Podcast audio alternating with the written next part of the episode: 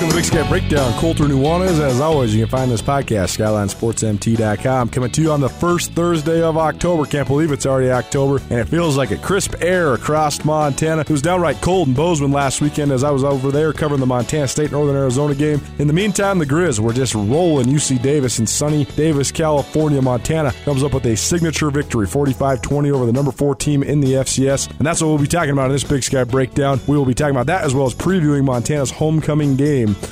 against Idaho State on Saturday afternoon in Missoula. In this podcast, you will hear from Montana head coach Bobby Hauck. You also hear from Idaho State head coach Rob Phenicie, who spent seven years as the offensive coordinator at Montana under Coach Hauck during Coach Hauck's first tenure at Montana between 2003 and 2009. And we'll also hear from a couple Grizz players who was able to make it down to practice and talk to Robby Hauck, Bobby Hauck's son, uh, and starting strong safety, a sophomore who is right up there among the nation's leaders in tackles.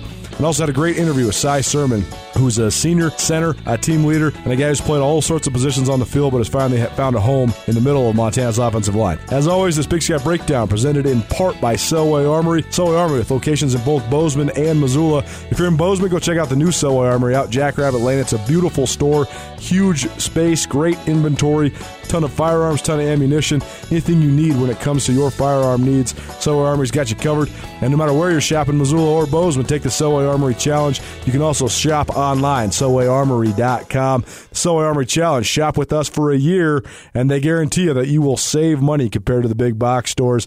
This podcast also presented in part by Town Pump. Town Pump, Montana's best since 1953. No matter where you're at in Montana, there's a Town Pump near you. On my trip to Bozeman last week, I stopped to and from Town Pump, I think four different times. Got some gas, got some water, a Gatorade, got some Gardettos. They got all sorts of stuff at Town Pump. Whatever you need, whether it's some jerky or some candy or some chips, maybe a caffeine drink. Even if you need some beer on the way home, don't drink it while you're driving. But if you need some beer for when you get home, they got a great beer and wine selection as well. Town Pump, Montana's best since 1953. No matter where you're at, there's a Town Pump food store near you. Oh, by the way, we'll also hear from Ryan Tootell from ESPN Missoula. How can I leave out the main guy? He'll be the last segment of this deal. After we hear from both Bobby Hauck, Rob Phenicie, and a couple Grizz players, Robby Hauck and Cy Sirmon. Without further ado, Bobby Hauck from before October 2nd, Wednesday, October 2nd's practice, leading into homecoming week. Hey, Colter, Town Pump is across the state of Montana, just like Skyline Sports MT for that matter. Well, Skyline Sports across the globe, Tootell Nuanez across the state. Okay, back to Town Pump. I get it. All right. Seems like you can't turn anywhere in Montana without seeing a Town Pump. Like they say, there's one right down the road, and they got you covered no matter what you need. That's right. Gas and convenience stores, of course, the best and nicest convenience stores. Excellent bathrooms, I might add, which I appreciate very much at Town Pump. But also, if you're looking for a little leisure time, leisure activities, the casinos, the liquor stores, they have everything that you need. Great prices on beer and wine, all the snacks and food you could ever want. Town Pump Food Stores, Montana's best since 1953. Been down here before with the band playing in the background, but now it's homecoming week. So, uh, anything extra special? What do you like about homecoming week on campus at the University of Montana? Yeah, well, the band's getting ready too, just like we are, and you know, I think the best thing about it is it's it's uh, this specific game. A lot of people who only make one game a year get here, so get to reconnect with a lot of old friends and being a an alum as well as having a long history here, you get to see a lot of people that you know. I love it. I got friends coming from all over the country. I got somebody even come from Australia coming back for the game, so you got to love it. But uh, you talk all the time about, hey, big win, whatever, because if you don't win them all, it can negate any sort of big win. Every game is a big game in college football. So, how have you expressed that to your team this week, coming off of beating the number four team in the country, but coming with a really talented Idaho State team coming to town? Well, I think that's the art of putting together a good season is is learning how to win games and big games, and then come back and do it again the next week. And so I think you have to enjoy it and embrace the, uh, the good time around the victory, and then uh, get ready to put it in the rearview mirror at the start of the week. And I, I think our guys have done that. A lot of guys that have played in that game last week that hadn't played in much college football, but the seniors have good uh, leadership ability and they're helping. That leads me right to my next question. Some of those guys on the, especially specifically on the defensive front, hadn't played a lot and they played great. So how would you evaluate guys like Jacob McGoring and Milton Mamula, kind of taking advantage of their first real college action in the Big Sky? Yeah, it's kind of disconcerting as the head coach to look out there and at times see multiple freshmen, no matter ones or twos on the D line, but but they're holding up and making some plays. Uh, they're getting a little bit more refined as the season goes on. The more they play, the better they get. So, um, you know we've got some liabilities there, but they seem to be holding up. Everybody talks about the passing game at Idaho State, but when you watch their offense, so much of it's keyed by the inside zone stuff that they do. How important is it to slow down Ty Flanagan and, and the other running backs on that inside zone stuff that they do? Well, you have to stop the run first, no matter who you're playing. It doesn't really matter. Uh, if, if anybody runs the ball, then you've got a problem. So uh, they do run a lot of zone, but they have gap plays too. So you know they've got plenty of offense to get to, and we need to tackle their backs and get off blocks and all the things that good defenses do. We talked a lot about your connection with Rob Phenicie, but also Mike Ferriter, a guy who played here for you, the offensive coordinator there. Now, I know he started his coaching career with you as a GA at UNLV as well. So, what have you thought of just Mike's rise through the coaching ranks now as being an offensive coordinator in the Big Sky? Well, I'm a big fan of Mike. Obviously, we we recruited him when nobody else did, and then coached him for five years, and then gave him his first coaching job. So, uh, love seeing our former players have success, and, and obviously Mike's doing a real nice job for Rob down there at Idaho State. Sort of a homecoming for him as well. Thanks, Coach. Appreciate it. Yep, go Grizz. Next up here from Idaho State head coach Rob Phenicie. He spent from 2003 to 2009 on Bobby Hauck's staff at Montana. As the offensive coordinator, they went with Hauck to UNLV for another five years. So those guys spent a lot of time together. And as we hear here, they still talk all the time, still close friends. So Rob Phenicie been the head coach at Idaho State for three years helped ISU to their first winning record since 2014 and just their third this this century, I should say, uh, last season. And uh, they're a dangerous team. They're an underrated team, in my opinion. I think they got some of the best skill players in the league with quarterback Matt Struck, surrounded by two of the best receivers in the league, and Mitch Gueller and Mikey Dean, both seniors, and senior running back Ty Flanagan. So they got some dudes to get the ball to, and they're playing a lot better on defense this year as well. So here's what Rob Phenicie had to say about returning to Missoula.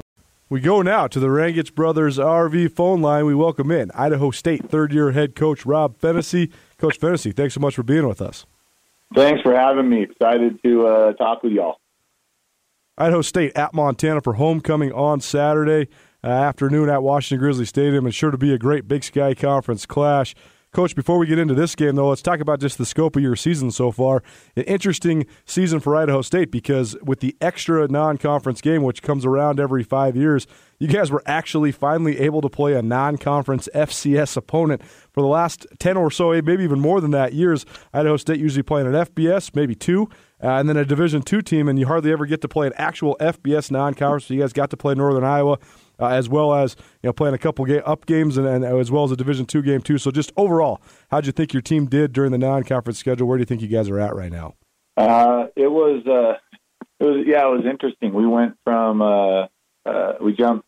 You know, we started with Western Colorado, who's an improved Division two team, and and uh, came out of that one with a victory, and then went down and played a uh, Utah team that was playing with a ton of confidence. You know, a lot like the Grizzlies going to uh, to Austin and playing the Ducks. Um, you know, a tough, a tough environment to play in, and a very, very good defense. And uh, uh, you know, um, I had to talk Ferriter off the ledge a little bit, pretty points.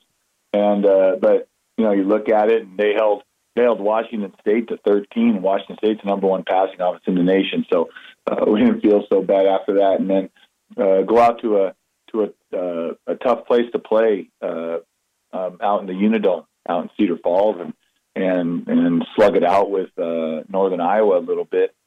And uh, you know, our, our defense felt pretty confident coming out of that, knowing that you know they they held them to 13 points, and frankly, you know, on offense we gave up three of those and really held them to 10. So, uh, and then kind of put it all together, all all the frustration. Um, and well, the good thing about Northern Iowa you know, like you mentioned, it was a non-conference FCS game. That was the first time since 2008 Amazing. that, uh, that Idaho State did that. And, and you know, with our athletic director Pauline Thiros, she she really wants to get to those games rather than we're not playing any more D2s. We'll always have an FCS non-conference from here on out. So kind of fired up about that. You know, I'd rather I'd rather do that and play totally play like you know like teams. And then uh, as I said, Portland State uh, came in for the Big Sky opener, and, and any Big Sky win is a big win. And and uh, you know it's it's a chance to be one and zero oh and uh, be in first place in Big Sky for the week. So it was fun. Kids have kids responded. Watching you guys the last couple years, especially since Mike Ferriter took over your offense and you guys have been collaborating on that, it seems as if when you guys get rolling, there's a certain element of rhythm and a certain element of momentum. And just watching the Portland State Idaho State game back last week, I mean, you guys were just absolutely on fire in that second quarter. Uh, you guys go to into halftime up 41 to 10, uh, but just absolutely laying it on them. But Matt Struck back in the starting lineup as your quarterback, and he, he was accurate. He was throwing uh, unbelievably good deep balls, and he ends up throwing six touchdowns on just 16 completions. So, uh, first of all, what does Matt bring to your offense? And second of all, how much of a factor can momentum be when you guys really get rolling? Yeah, um, Matt has a big arm. You know, that's uh, that's one thing, and there and there's not a throw that uh, whether it's good or bad or right, wrong, and different. There's not a throw that he doesn't think he can make. yeah. uh, we have to we have to live with that sometimes. But uh, no, he just brings. Uh, you know, he understands the system. Mike has done a fabulous job with him. You know, Mike Ferriter is a really good, really good coach, mm-hmm. and uh, and he, you know, he's got Matt going in the right direction. And uh, I'm sorry, what was your, the second part of the question? Just the element of momentum, because I mean, I know you guys run so oh, much of the run pass option stuff. So it seems like when the run game's working, now the pass is working. When the pass is working, the run game starts working. It seems like you guys can just build so much momentum within the scope of a drive. Yeah, it's uh, it, it's kind of weird. It, it it Mike gets into a rhythm, and the quarterback gets into a rhythm, and then the whole offense gets into a rhythm. And and you know you can't put a finger on it. It's just a matter of going out and and executing and and not not getting any hiccups along the way. But if you do have a hiccup, you got to overcome it and, and get back on track. Tell me about the way you guys got Matt Struck to Idaho State. Because looking at his bio, it's very interesting. He's a standout in high school, but then he goes to a junior college. And I know at Riverside Community College, he had a couple star guys in front of him, Victor Viramontes and Travis Jonsen, both guys who were former you know, Power Five players. And so not many reps for Matt Struck there either. How did you guys end up finding that he was a guy that had the ability that he does? Well, you know, going into last year, we had Tanner Gueller, obviously, as, yep. as a starter and uh, I don't know how Struck, I don't know how Mike got, uh, how Struck got in touch with Mike, or I don't, I don't know what the whole background with that was, but it's like, hey, take a, you know, take a look at this guy. He has some practice film, and uh, and he had a, like I said, you can see on the film, he had a big arm, and yeah, he was behind a guy that went to Minnesota and a guy that went to uh, the Bozeman School, and so he, uh, um, he didn't get much time, so he came up here and and, and uh, he was actually late getting into into into camp here. He missed the first four days due to due to a class he had to finish up, and so we're lucky he had a redshirt year. You know, he didn't have time to get the install from last year, and he redshirted. He was on scout team all last year, and then uh, with Tanner, uh, Lee, you know, graduating, being done with his eligibility in, in the at the end of the fall, uh, you know, we we looked around for a transfer quarterback, and that didn't pan out, and uh, you know, we, we saw Matt had the tools and, and we started, you know, develop him and, and, and Gunner, the two that we had. And, and really, you know, it took Matt a while to master the offense. And really towards the end of fall camp is where he started to uh, come into his own with it. So, uh, yeah, just interesting, interesting deal. You know, a kid came here as a walk on and, uh, uh, we put him on scholarship before this fall. What a story. You guys have all sorts of interesting stories at Idaho State. Rob Phenicie joining us on the Rangitsch Brothers RV phone line. He is the third year head coach at Idaho State. His team coming to Missoula, Montana to play the Montana Grizzlies for homecoming on Saturday afternoon. And speaking of interesting stories, I got to ask you about your two senior receivers. Mitch Gueller, a former professional baseball player who's uh, going on probably 25 or 26 years old right now, uh, playing his senior year. And then Mikey Dean, maybe one of the smallest, but uh, arguably the fastest player in the entire Big Sky Conference, a five foot six guy who was a former uh, just absolute speed demon on the track and still competes for Idaho State in track. So those two guys, how do you think they compare, contrast uh, each other, and how do they fit into your guys' offense? Yeah, it's, it's yin and yang, man. One's big and physical, the other one's little and you know shifty. But you know, you mentioned interesting stories. You know, that's how we got to get outstanding players here at Idaho State. You know, yeah, we're going to recruit hard and and we're going to pull some guys, but you know we have to take a guy like Mikey Dean who's five right. five, you know, uh, and take a chance on him. Uh, you know, otherwise we won't get. You know, Mikey's five seven, five eight. He's not here. Right. Uh, you know, Mitch Gueller. Uh, yeah, he'll turn 26 the week we play BYU, so he'll be as old as the rest of the BYU. no doubt. But uh, yeah, but uh, um, you know, Mitch uh, uh, brings a lot of maturity you know, because he's had to he's had to work for a living already for four. Right. You know, he's he's been in in the real world where your performance matters, uh, whether you put food on your table or not, more or less. And so this whole football thing to him is just fun. You know, school school to him is comes easy and it's fun because it's like he's been out there in the real world. So, uh, no, they're two two uh, I said di- diverse guys, but uh, the thing that's great about both of them is they know the entire offense. Mm-hmm. You know, they could play any position basically if uh, need be. Now, obviously, we wouldn't put Mikey at center; it'd be kind of funny, but uh, yeah, but they're they're they're just uh, two guys that you know there's they're they they play off one another and they understand each other and and uh, you know they're both elected captains this year, so team team respects them, and that says a lot about those two. Idaho State at Montana on Saturday afternoon, and Coach Phenicie, you coached at Montana for seven years, and you coached with Bobby Hauck for more than a decade. And this will be your first time as a head coach, coaching against a guy that you worked for for so long. What do you expect that experience to be like? Uh, you know, we talk basically every week during, right? You know, and and then uh, and then he he, you know, I we sent congratulatory texts Saturday, and uh, you know, last week he said hey, make sure you get everything you need, make sure everybody's taking care of you. If not, let me know. And you know, obviously we won't we won't talk all week just because you, you know it's a competitive deal where you're you're trying to prepare, he's trying to prepare, and uh, it, it'll be once the games start, you know, all that stuff kind of goes out the window about you know you, you get focused on your team. Just like going against uh, Ty Gregorak the last couple years at Montana Montana State. You know I've known Ty for a super long time but once the game gets going you don't you don't think about that. You know it all goes into your preparation. And but once the game goes you know that's uh, uh, the game kind of it doesn't run itself but it runs itself you know and it, it'll be fun you know seeing all those guys seeing CJ and uh, Justin Green and Rosie and uh, Kent Baer and you know, it's funny. I go through there. I know basically everybody on right. their on their staff, so uh, it'll it'll be fun. And you know, we got a lot of crossover with Ferriter and uh, JB Hall, and then even our our strength coach Dan Ryan, and even our equipment manager Quentin Cohorst. He he worked at UNLV with us, so uh, we we got there's a lot of crossover in this deal. It'll be it'll be fun. It'll be fun. Um, one one thing I was going to say, he's probably telling the team that uh, that he and I if we did Oklahoma drill out before the game in the middle of the field, he would probably beat me. But I'm gonna say no. I, I would I would smack him around. that hey, hey, that is a joke, people. Joke, ha ha. Uh, I love it. I love it. Well, uh, last couple of questions for you, Coach. When you look at Montana, I mean, they they have taken a big jump since a year ago. But do you see that on film, and where, and where do you see maybe the progress that they've made uh, since Coach Hauck is back in the fold?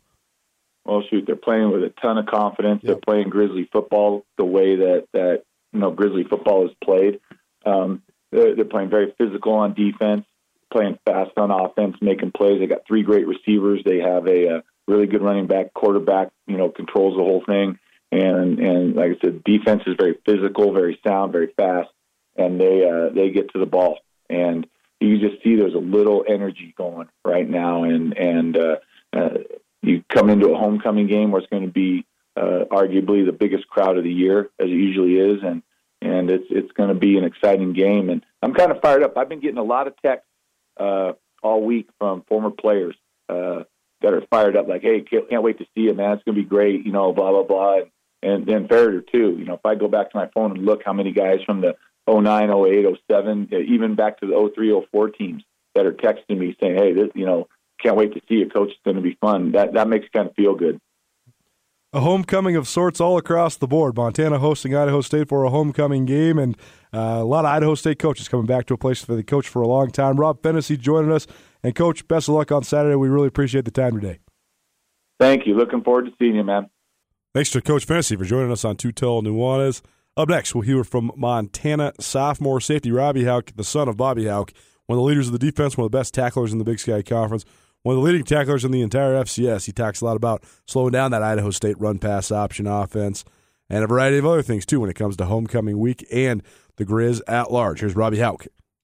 Colter, we know that in Montana there's a lot of hunters, a lot of gun enthusiasts, so you might as well shop local when you're looking for your next firearm or accessory, huh? Selway Armory, they got the best prices around and the best service you'll find anywhere. As the guys over there will tell you, shop with Selway Armory for a year. We guarantee you, you'll save some money. The other thing is they have great knowledge. There's a lot of questions that people have about the right styles and types to suit them and what it is that they're trying to do. And all the guys over at Selway Armory know their firearms and ammunition and accessories inside and out. With locations in both Missoula and Bozeman, Selway Armory has some specialty products as well, including full Sig Sauer inventory for your best in handguns and much, much more. Like Colter said, two brick and mortar locations, one in Missoula, one in Bozeman, and also online. Tremendous inventory there. They'll ship everything you want. SelwayArmory.com. So, first of all, homecoming, does it feel any different on campus this week?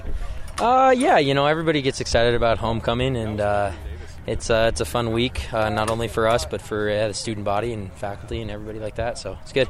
Year two under uh, Kent Baer, this defense seems like you guys are executing a little bit higher level. How would you evaluate just the execution so far, five games in? Yeah, definitely. Uh, anytime you, uh, well, the longer you are in a system, the more fluid you're going to be. So uh, yeah, we uh, we know the scheme a little better and uh, how all of us play and uh, definitely makes things a lot easier. So seems like when you master the base of the scheme, then you can start adding more details. How much of that helped you guys last week? Uh, a lot. You know, they were uh, Davis threw a lot of stuff at us, and we had to uh, adjust to that throughout the week, and uh, that's a that's a big thing when. When you got the basis down and uh, you can add on, and that was that was definitely something that helped us pull out a victory last week.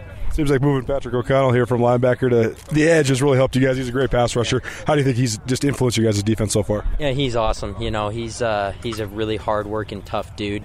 Uh, plays fast and physical, and that's uh, you know what we try to be on defense. So that's uh, he's contributed well, and we uh, hope he continues to do so, just like everybody else on defense. A couple of those young defensive linemen really stepped up too. Milton Mamula, Jacob McGoring. So, what'd you think of their kind of first breakout performances as Grizz?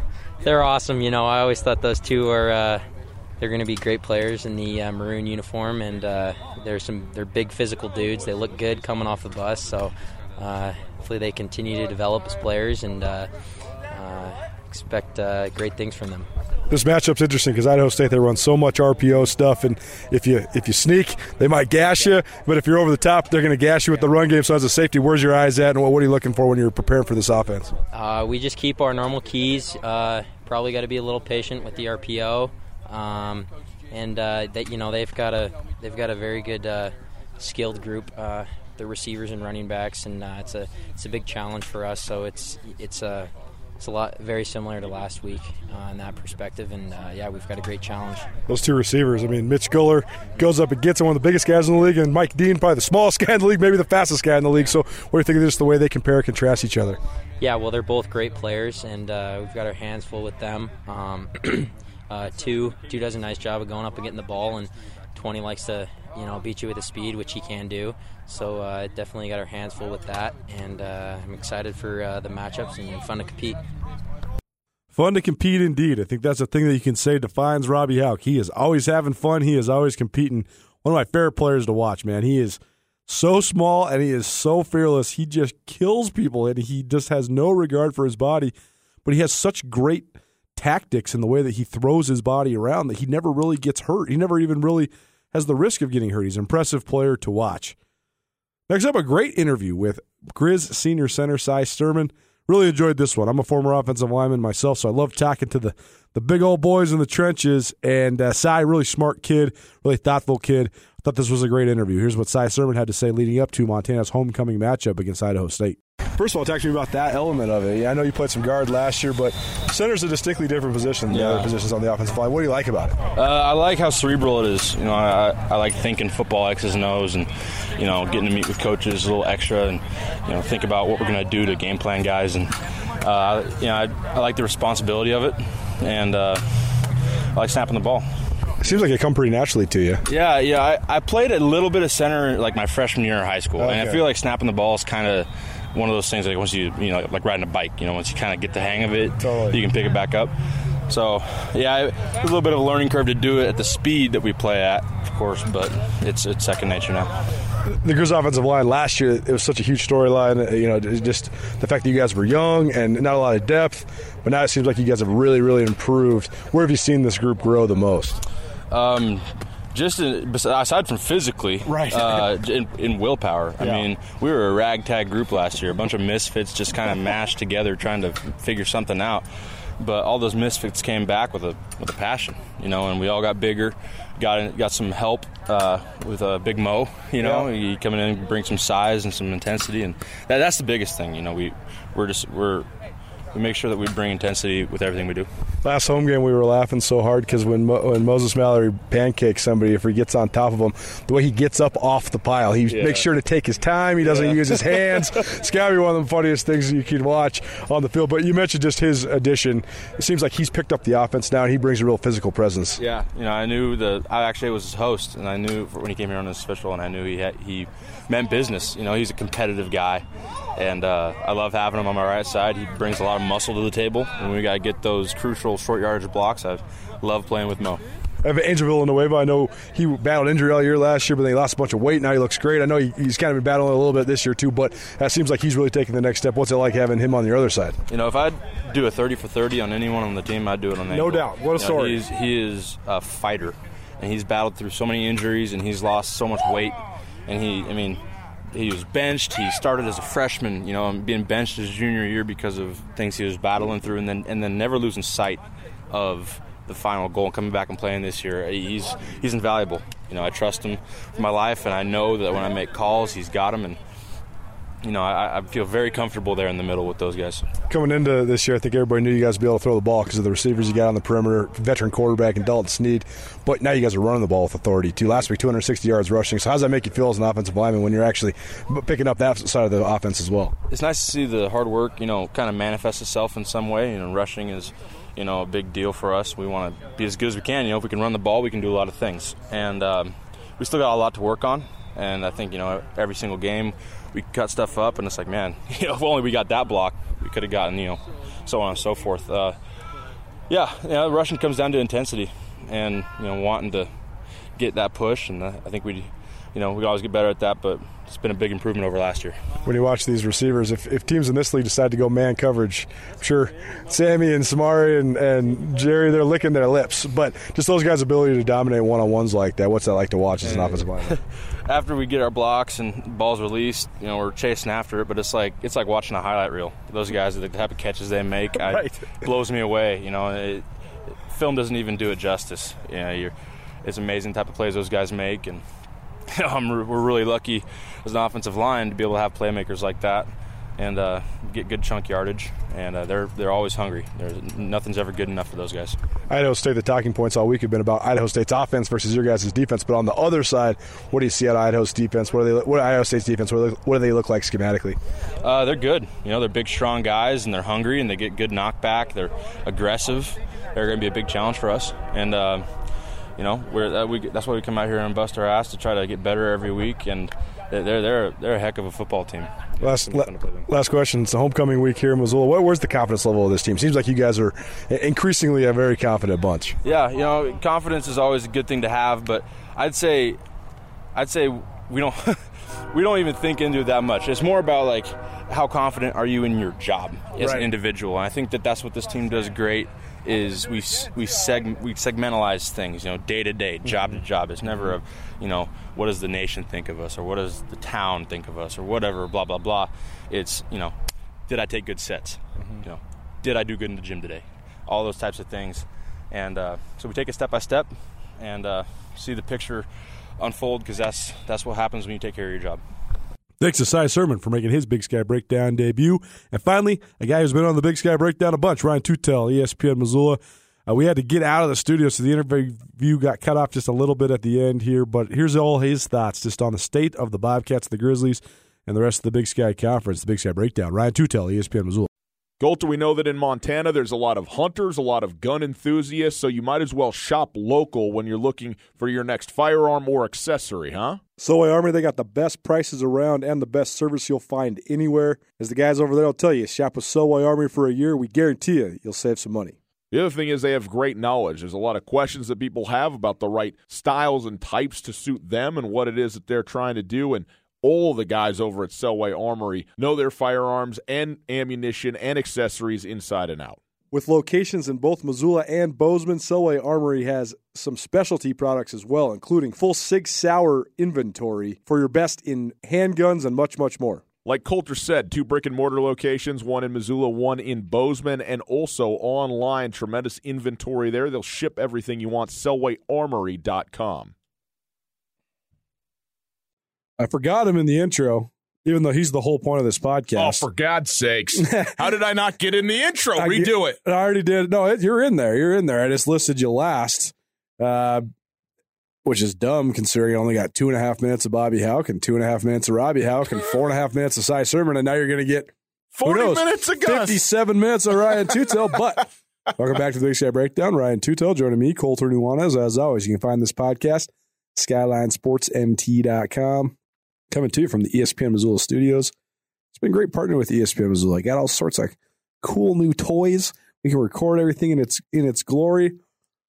Here we are, Ryan. It is Yep. October. It is Yes, sir. homecoming weekend in Missoula. I was out of practice yesterday. Finally felt like fall. I was thinking, by the way, on the way down there, I was thinking about how a lot of times summer ends so abruptly in Montana because it goes from summer to smoke, and you're just beaten into submission. Like you don't even have the the melancholy yearning for s- summer ending because it's just like, oh, summer's already over. Now we just live in hell. Stay inside. Give me fall. Yeah. I want fall. I want winter because that's better than smoke. But now there was none of that. So I would, I've been now I've been yearning for the summer days, and it's turned into fall. But it seems like we have a distinctly different feeling around the state of Montana. So just like living in Cher's lungs. We've had teams in the in the last handful of years. This is Wait a minute. You didn't think that was funny at all? You didn't To even share smoke? I don't I don't it. know, but I mean, I, I mean, it would have been funnier if it was like a clear. I couldn't think of a good chain smoker, but you didn't even acknowledge that I even said something. that is a great joke, even if Cher That's the funniest part about us is when you make a joke that isn't funny. I'm telling you, everyone listening to this was howling, and then they're like, "Colter, wha- I mean, give your boy a little bit of love." Okay, anyway, go ahead, talk football. That's what you got to do. We both do hits on uh, KG Easy Anthony Knocker. Yeah. I did hit earlier this week, and he said, now, Colter, can you remember a time when Montana Montana State were both in the top 10? And I said, Well, Anthony, who's from Tampa Bay, Florida, I said, This Yes, is I how can. it should be. this isn't like a crazy revelation. This is just a recent revelation, but it's been a long time coming. And we talk, you know, first of all, I want to talk about. I always talk about the expectation of excellence that used to exist at the University of Montana. And when I'm analyzing this stuff, that's the expectation that I put upon it. So when I'm analyzing this stuff through any lens that there is,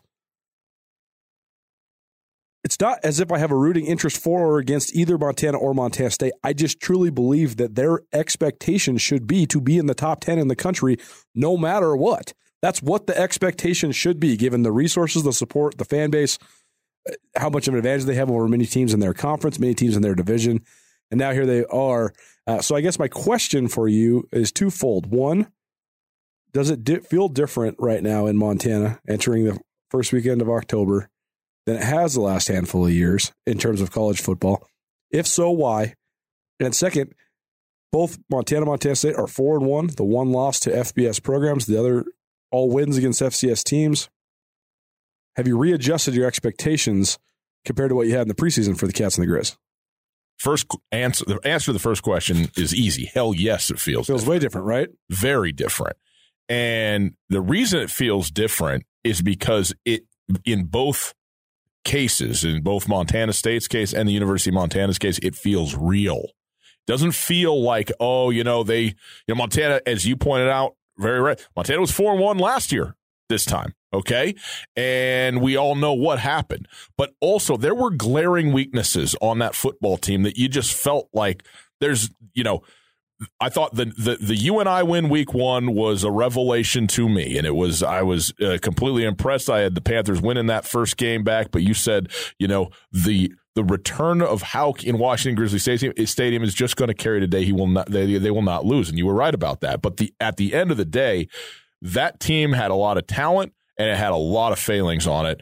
This team for the University of Montana has a couple of places that are not as high as other places, but in the main, this team is completely solid almost all the way around. I mean, if you're looking for a weakness, it's probably still the offensive line, but it's well documented how much better the offensive line is this year than last year, and even is now compared to week one Go check out SkylineSportsMT.com. I interviewed Cy Sirmon yesterday down at practice, Montana Center, Senior Center, and we talked a lot about the evolution of the offensive line. And as a guy who obsesses over offensive line play, I can tell you right now it's significantly better, and it's for a multitude of reasons. The guys that are returning are bigger, better, and older. Moses Mallory, but they've also in. they've also had an influx of talent. Angel Villanueva now is a new player. I mean, he's new. He he was a starter as a redshirt freshman and it was good. He was very good as a redshirt sophomore, and then he was hurt and overweight and out of condition all last year. And he went through it both physically and mentally, where you know, he's doghoused. He's having a hard time. He kind of gets back in the lineup and then gets benched again. Uh, in the meantime, he's weighing almost 350 pounds. His back is killing him, and now He's lost all, all the weight. He's down to 301, which is still he's still 6'5", 301. He's still plenty big, but he's yeah. moving way better. He's got a new initiative as a fifth year senior. You know, Cy Sirmon is a different player because he was a defensive end converted to guard who was just a plug last year. Now he's a center and he's uh, he's using his brain. He can be a cerebral guy. He's the second quarterback on the field. So that's a new player. Well, as he center. said, right? I mean, that was ex- exactly right. Like, he's he, he's a new player, as you heard in this interview earlier in this podcast, and then right guard is actually a new player in one of the nastier guys I've seen in a long time, Moses yeah. Mallory. I mean, he's he's getting down and dirty and he's loving it. I mean, he's wallowing on the pile. He's pancaking left, pancaking right. He's a bruiser. He's a mauler. He's everything you want an offensive guard. And then at the right tackle spot, Colton Kines flashed potential, showed toughness, but was also overwhelmed most of the time last year. Well, he's up to over 310 pounds, but he also has a competition. And now there's a platoon there at right tackle. And Dylan Cook might be the biggest surprise of anybody on the team. Dylan Cook played quarterback at Butte High School and then played quarterback at Montana State Northern. Now he's then, 6'8", 320. Yeah, now he's six foot six, 320 pounds. Yeah. But he's still got athletic feet. He was a great basketball player in high school. I mean, not to put too much on the kid, but the fact that he's only been playing offensive line for a year, year and a half, and he's that size, but he still has the athleticism. I mean, he's got unbelievable upside. I mean, yeah.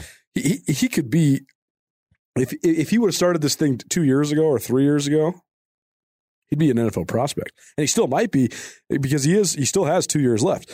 So what I'm saying is not only are the guys, and then Conlan Beaver is just a bigger, better version of himself at the left tackle spot. So it's not only the guys that are back, they're different and they're in different spots and they're they have a renewed initiative. They are certainly much better. And also the introduction, thank you very much, of Marcus Knight. I mean, Marcus Knight no is is a fantastic running back, and he's just better than anybody who was on the team last year at the position. And so, you know, he he helps make your offensive line look good in the run game uh, when when he's out doing what he does. And you know, you get the change of pace with the big bruiser and Nick Ostmo from time to time, and and uh, and they got it rolling on the ground a little bit. The Grizzlies do, and they have tremendous talent now uh, defensively. I think that secondary another year in the system, and the guys that they kind of brought along in that way, and especially you know, and Darian Nash and Justin Calhoun on the outside is is has been uh, really good. And the point is is this team is good, and you know, you talk about the expectation of excellence. And the expectation of excellence is one thing, and that and that's all well and good. And we know that the coaches have it. I know that because you lived it the first time around while you were going through school and everything like that, you've got it and you understand what that means. But expecting to be good doesn't change the fact that the fan base can be and should be overjoyed that they weren't good and now are good again. And I believe that. I mean, that's the thing that, and again, that's the difference here for this team. They're ranked top 10 in the country, right? Number eight in the Stats FCS poll. But there's a difference between being ranked in the top 10 and being a top 10 in a team in a nation. And this Montana team is a top 10 team in the nation. They're not merely ranked that way, which they were in 2016. They were, it's September 2016, last time they were a top 10 team. Sure. They weren't a damn top 10 team at that right. time. Right. They were not. And so this team, though, is. And I don't know what that means. I don't know where they end up. I don't know where they go, but it is. Montana's. What's okay, like there? Yeah, just yeah. wanted, does he, the dynamic in the modern day sports world, because of social media, because of the exposure, the way that teams use hype or don't use hype is so fascinating to me. Let's be frank about it. Bob Stitt's teams were always overrated because Bob Stitt made them overrated. And it's not just on Stitt. That was just the strategy of the program at the time. We're going to hype every single element when Brady Gustafson throws for four touchdowns against North Dakota State, we're going to call Sports Illustrated and say, this dude is the next Carson Wentz. Come to Northern Iowa, do a story on this guy.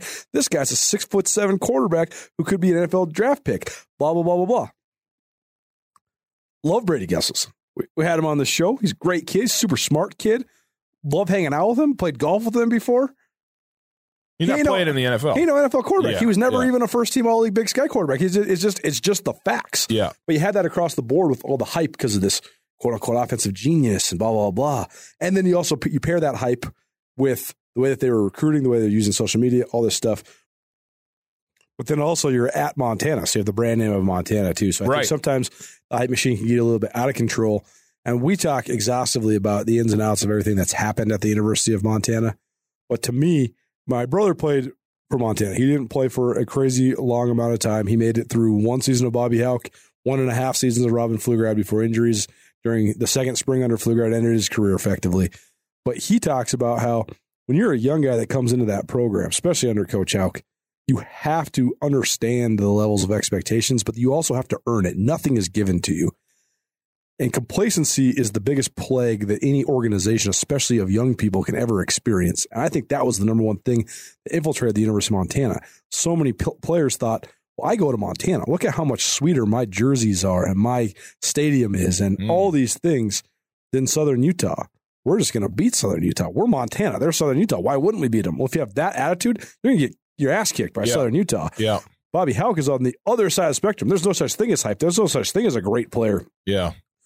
Dalton Sneed's maybe the best quarterback in the conference right now. And Bobby Hauck is not going out of his way to effusively praise him like people that came before Coach Hauck in this seat. Instead, want to know one week at a time. Got to get better this week. Going to attack this opponent. And it might be exhausting for the media to listen to. It might be not that fun for fans, but it's the right way to go about it when you have a program like Montana. I think riding the hype machine is great if you're at, you know, name a program, a team that needs exposure. If you're Idaho State, you you come in and beat the Grizz, hell yeah, you go out there and have a social media campaign about this is one of the great wins in our in the last ten years in our program. Yeah. You know, hell yeah, you try to get Mitch Gueller the player of the week in the, on the nation and in the Big Sky. In Montana, though, I think you got to mitigate that stuff because I think that's can be a, a huge distraction. The Cats, I want to jump to the other side because the, the Cats are also not just ranked in the top 10, but they are a top 10 team. Um, the Cats are so good up front in the offensive line and the defensive line that they're that it's just it's just undeniable. When Troy Andersen is right, and that's a that's a major question mark. I mean, it is not a question mark. He is not right right now. The question is when will he, if he can be, be right? Um, is such a weapon uh, again, like we've talked about all the time, unlike we've ever seen before. The running game, absolutely, uh, also a revelation that you know we were all on Isaiah Ifanse, and Isaiah Ifanse is great. Make no mistake how good he is. He is so very good, but obviously it ain't just him because they're getting it done everywhere uh run in the running game with like I think six guys now with 100 yard rushing games. And we're 6 games into the season. Shoot three guys had 100 yards rushing in the same game. Neither of them were Isaiah Ifanse or Troy Andersen and Demarius Hosey, who's their hot shot three star recruit from Houston, Texas, he hasn't played since the Southeast Missouri State game. Yep. They're trying to redshirt him. Yep. Carl Tucker, who's a senior, who's worked his butt off to get to this point, who scored a touchdown against uh, SEMO, hasn't played since then. He's been nursing a foot injury. And Logan Jones, who's a guy who came back from an injury from last year that basically cost him all but four games last year. He's been one of the guys. I don't. I don't think that's been completely unexpected, but he's been way more productive in the first four games of this year than he has at any other time in his career. He was kind of just a spot player, a gadget player, and now he's a real deal, true running back who can give you carries. Then the next two guys, Lane Sumner and Shane Perry, probably got a third of a scholarship between them. yeah I mean, Shane Perry's five foot eight little bowling ball out of Huntley Yeah. Project. I mean, he was a he was a state champion sprinter at the Class B level, but you know the kid he's a Class B running back who's now tearing it up as a redshirt freshman. Shane Perry straight uh, straight up recruited himself to Montana State. He joined the team, which would have been the spring of his redshirt freshman year out of Danville, California. They had to talk to him a little bit, but he was like, "Yo, I want to come up there and play. Give me a shot." They gave him a shot as a spring ball back, which anybody that's really familiar with college football, you always know the guy who's getting the most carries in the spring is going to be the guy who has the chance to be the seventh string running back at best Yeah. when the fall rolls around because they're trying to make everybody else stay fresh, right? If you're the guy that's getting 12 carries in the spring game, you're the tackling dummy. Well, that was Shane Perry. Then all of a sudden, Shane Perry starts to flash. And then all of a sudden, this last fall camp, Shane Perry's gashing people. And then they put him in He goes for 120 in his yeah. first game, and then the second game he scores two touchdowns, and he looks legitimately good. If you didn't know, you wouldn't know. You'd just be like, these guys are all great. Instead, Logan Jones, Shane Perry, and Lane Sumner, they're they all three were basically walk-ons. I think Shane Perry got, or excuse me, uh, Lane Sumner got a little bit of money coming out of high school, but that's it. And so they're doing it with guys that they expected to be down on the depth chart, and uh, they haven't missed a beat whatsoever. No doubt. And then defensively, Colter, I mean, we know how talented this team is. They're dominating up front. They're getting sack after sack after sack, not just Bryce Sterk, but starting with Bryce Sterk. Uh, but they're outstanding. And even without having Munchie Filer in there yet, uh, they've been, you know, great defensively and okay on the back end uh, thus far. And again, part of it is is uh, you know who they've played. They're going to go up against Cal Poly. You know, and they got Cal Poly's great passing for Cal Poly this year, but not going to be great relatively speaking. So we'll see, you know, how that all plays out. But they're again a legitimate top ten team. I do have a little bit more uh, question mark with Montana State than I do with Montana overall, and the reason is, uh, well, one fold that's sort of twofold. And it is the fact that they're the only one of the two teams that has an obvious and glaring weakness. And it is the quarterback situation that they have. And at some point, to me, that is going to haunt them. It will haunt them. Now, it could have been Saturday against Northern Arizona, where the first thing that happens is a pick six, and all of a sudden you turn around, it's twenty-one nothing, and NAU looks like they're rolling it up against the Bobcats in their home opener, and you go, "Oh my goodness, what's going on?" Now Montana State turned it around, and good for them, but. Jeff Choate said as much. He's like, you know, it's great that we know that we can come back from behind, but if you put yourself in a position to have to come from behind at some point, you're just not going to do it. We have to be able to take a lead and just put teams away. And he's absolutely right about that. That said, I mean, this is a, a, team that's going to run four, five, six different quarterbacks in there doing four, five, six different types of things and one run game, zone read game, handoff game, a little bit of the pass game, and and you'll see what you got. But I think it's a it, it is still a problem to me that they have not been able to identify and or groom a guy to just be okay in their eyes. I thought Casey Bauman sort of was that for three weeks. They bring in Tucker Rovig. He clearly was not that uh, last week, and I don't know where that leaves them because you pulled the one guy that was doing okay, moderate, and then you bring in another guy who went completely downhill from this first week to a second week. And if you pull Tucker Rovig again, that's it. That's all for Tucker Rovig as far as I'm concerned. Yep. So I think, you know, to me, it's Bauman's show with obviously what will continue to be a heavy dose of Travis Jonsen, presumably Troy Andersen when he's in there, and then a bunch of turn it to the left and hand it off, turn it to the right and hand it off.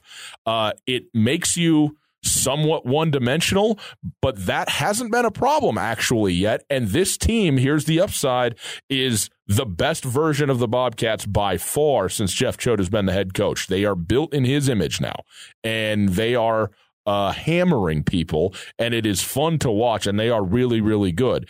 The, the, the, I said there was like a one A to that. The other one A to that is they don't have the toughest schedule in the world, as we've talked about in the conference. And so until the second to last week of the season, when they're at UC Davis, and we'll see what UC Davis turns out to be, um, you know, it's hard to see how much. I mean, you're going to be, you know, you can do the tested a week in and week out on the Big Sky Conference and in any given week and all that, and that is true.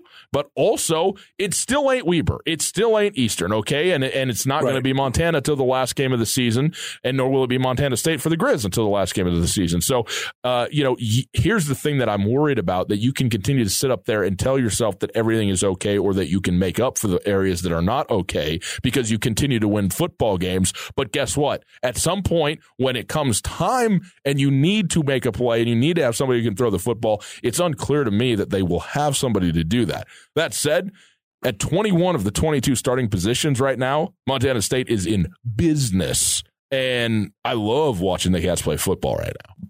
The second question you asked me, Colter, is Have I readjusted my expectations for what I had in the preseason for Montana and for Montana State? For the Bobcats, the answer is no. And I should be clear about expectations. I don't have expectations in insofar as I go. I'm going to make a prediction before the season starts that Montana State goes to the national quarterfinal or Montana goes to the national quarterfinal or something like that. When I, when you talk to me about expectations, it is what represents success for a team in a given season. And to me, Um, the playoffs were success for the University of Montana, and a buy and or win. A, a win against a team that isn't incarnate word, I guess, in the postseason would represent success to me for Montana State. And and and I, uh, Jeff Choate is the one who put out there, you know, having a buy and how important that was, and that that is clearly a goal of this team is to get a seed in the tournament. And so if if they do end up with a seed, then they will end up with a home game in the second round, and that has to be a win for Montana State as well. So if if that's the path that it is, I think until you've won a home game, and which would which does put you, by the way, into the national uh, quarterfinal, uh, that would be a successful season, and that has not changed for me in terms of what I think that this team is capable of. And by the way, depending on how the seeds fall, they're capable of more than that. For Montana, it has changed for me. I, I thought I thought the playoffs were successful for the University of Montana.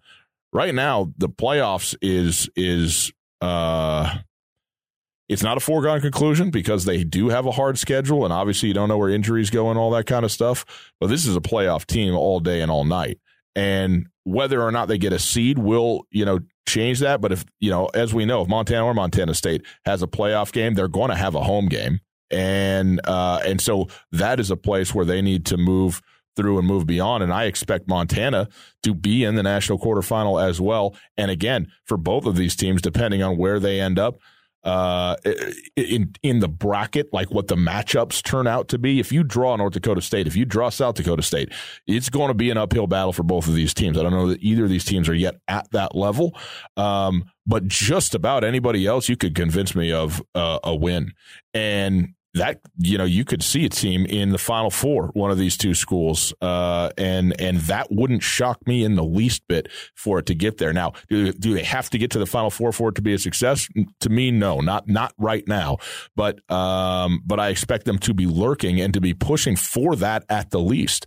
And uh, and that is different for me from Montana. It is not for Montana State because I had that for Montana State going into this year. I did not have it for the Grizz Talking about the expectation of excellence, I think there also has to be some perspective attached to that. University of Montana was so good for so long 17 straight playoff bursts, made to the national championship seven times in 14 seasons, 12 straight Big Sky titles. The list goes on and on and on and on. And they won so many playoff games over that span. Montana State on the other side, you talk about these lofty expectations, and they're well deserved. I think Jeff Choate's done a great job getting them to that point of having national level expectations. Well, you got to remember, I mean, if Montana State was to get a bye in the first round of the playoffs, that would be only the third time in school history that it happened uh, between 2011 and 2012. I guess in 2010 they did as well. Uh, it's 2010, 2011, 2012. They started in the second round without having to win a game.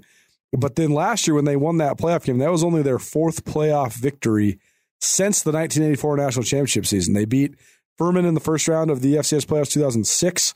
Uh, they beat New Hampshire in 2011, and they beat Stony Brook in 2012, but then lost in the quarterfinals in each of those years. And then last year they won against Incarnate Word in the first round, only to lose North Coast State. So any advancement out of the first round in the second round or out of the second round into uh, the Elite Eight would be a huge step. And for Montana at this point in their program as well, I think it would be too, although I think that the level of expectation, level of excellence will rise once again under Bobby Hauck. We'll see how this thing all plays out. Montana, Idaho State, Saturday, Missoula, Montana, Washington Grizzly Stadium. Be sure to check out 1029 ESPN for your pregame show, two hours leading up to kickoff, and then for a couple hours after kickoff as well. We'll have all sorts of coverage for you guys. Come see us at the base of the walking bridge right there in the Chamber of Commerce parking lot. Across the street from the press box, we got drinks from the Badlander served in cups from Paul Ryan and Associates. We have the Advocates throwing out some footballs. Got Pepsi providing some beverages. We got Domino's Pizza. We got the Hub if you need some Grizz gear or a clear bag, whatever you need. Come check us out. And uh, thanks to our sponsors for this Big Sky Breakdown, Selway Armory, Town Pump Food Stores. Big Sky Breakdown, SkylineSportsMT.com, Skyline Sports every day, every season. For unquestionably committed coverage of Montana, Montana State, and Big Sky Conference athletics from a homegrown local source, you can count on Skyline Sports. The grassroots news gathering organization is owned and operated by Colter and Brooks Nuanez, a pair of Missoula natives and University of Montana graduates. For the best sports journalism in the state, you can choose to buy local when you choose to buy Skyline Sports. For $8 a month or $90 a year, you can get the best coverage available at SkylineSportsMT.com. Skyline Sports, every day, every season.